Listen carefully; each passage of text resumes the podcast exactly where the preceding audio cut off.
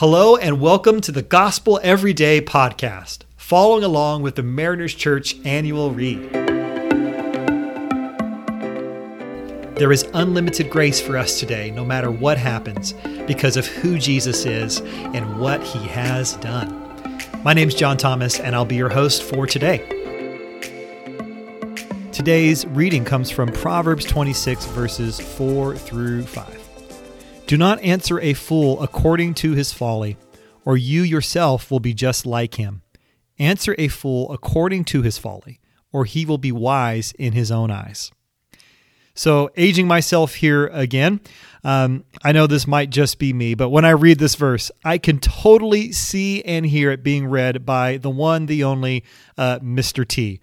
You know, if you know, Mr. T, I'm talking about A Team Mr. T, Rocky 3, Clubber Lang Mr. T. Uh, in fact, I remember when I was a kid, I had one of those uh, Mr. T talking dolls, the ones where you would pull the string and he would say a series of, of phrases. And, and one of them, of course, comes to mind reading this passage where he would say, I pity the poor fool. you see, Mr. T knew what was up. In his mind, the world was very clear very black and white. There was Mr. T, the picture of power and strength of supreme authority, and then everyone else. and if anyone dare approach Mr. T, it challenged him, well, he pitied the poor fool. Really straightforward.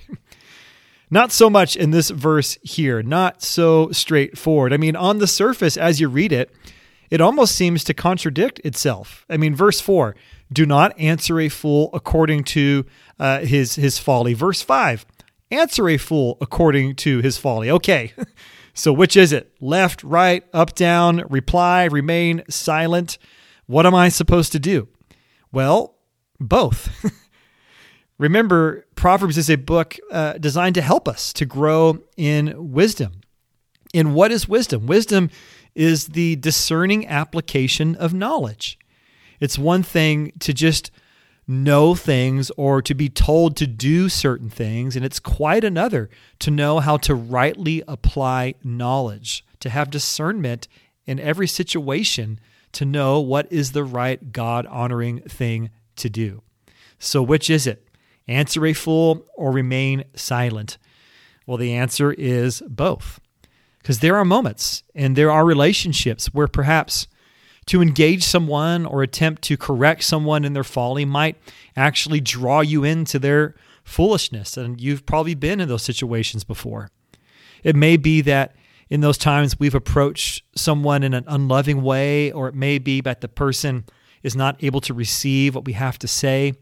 And before you know it, you're caught up in a storm of, of strife and contention that really doesn't seem to be moving anywhere closer to health and healing. Then there are times when you're able to discern not just what to say, but how and when to say it, where it seems like God has orchestrated not only your words, but the receptiveness of the other person, where you can look back on either side and see the fruit and growth during that season. Well, like you, I've been on all sides of this equation. Either I've moved too fast to confrontation, maybe out of anger maybe out of an over entitled pursuit of revenge or justice. Or maybe I've held back for fear of offending the other person, of losing a friend. Or I've also felt called out by someone in an unloving way. But here's the deal our relationships, they can be complex, they can be messy. And this is again where knowing yourself, where we talked a couple days ago about being self aware and spirit empowered, is really helpful. It's really helpful to, to, to know your wiring. If you find that your first instinct is always to jump in, to confront, to challenge, well, God bless you. And we need people like you in our communities. But you may need to lean in more to the discipline of patience, of listening. If you're prone to be slower, um, and maybe you sweep things under the rug uh, quickly to avoid confrontation at all costs. Well, God bless you. And you know what? We need people like you in our communities. But likewise, you may need to appropriately lean in towards those other impulses, not just to ignore difficulties or an offense, but to, in love, bring it towards a healthful conversation of correction. And all of this, I recognize in my own life, is much easier said than done. And right now, like myself, you may be thinking of a specific relationship or a person in your own life where you're wondering, man, what is the right thing to do here? It may be that you've even consulted with friends and they're even torn on whether you should remain silent or offer that correction in love. Well, I want to leave you just with a few things. And again, this isn't meant to be a turn by turn guide, but just a few thoughts that are helpful for me when I'm stuck in these places. Is first, you know, you want to consider the relationship. You know, what is your proximity to that person? Is this someone that already maybe has your respect, where you've built in that relationship of trust with them over time? What is the context of that relationship? Secondly, consider the trajectory. Has this person really clearly caused harm to themselves in the past, in the present, and are they likely to do that in the future? If they continue on, what is the likelihood of more pain for them and for others? Consider the trajectory. Consider the future. As Keller puts it, if there's a chance that this person may um, see that they're wrong, then really plunge in. And as you do, ask God to give you the wisdom, not just in what to say, but in the how and when to say it. Remembering that people are not problems to fix, that people are people to love.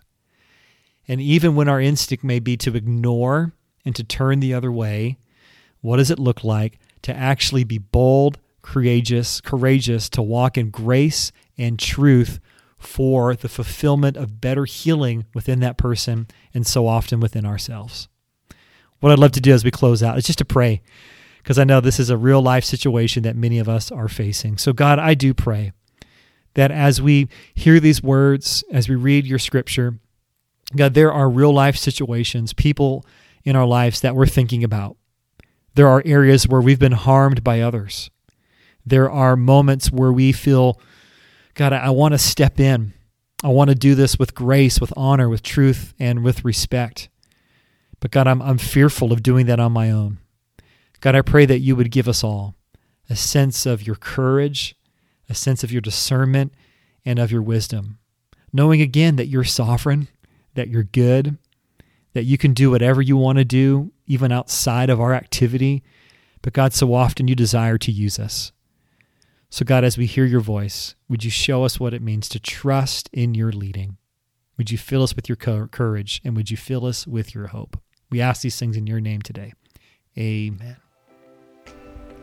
Thanks so much for allowing us to be a part of your day. Please be sure to subscribe and share.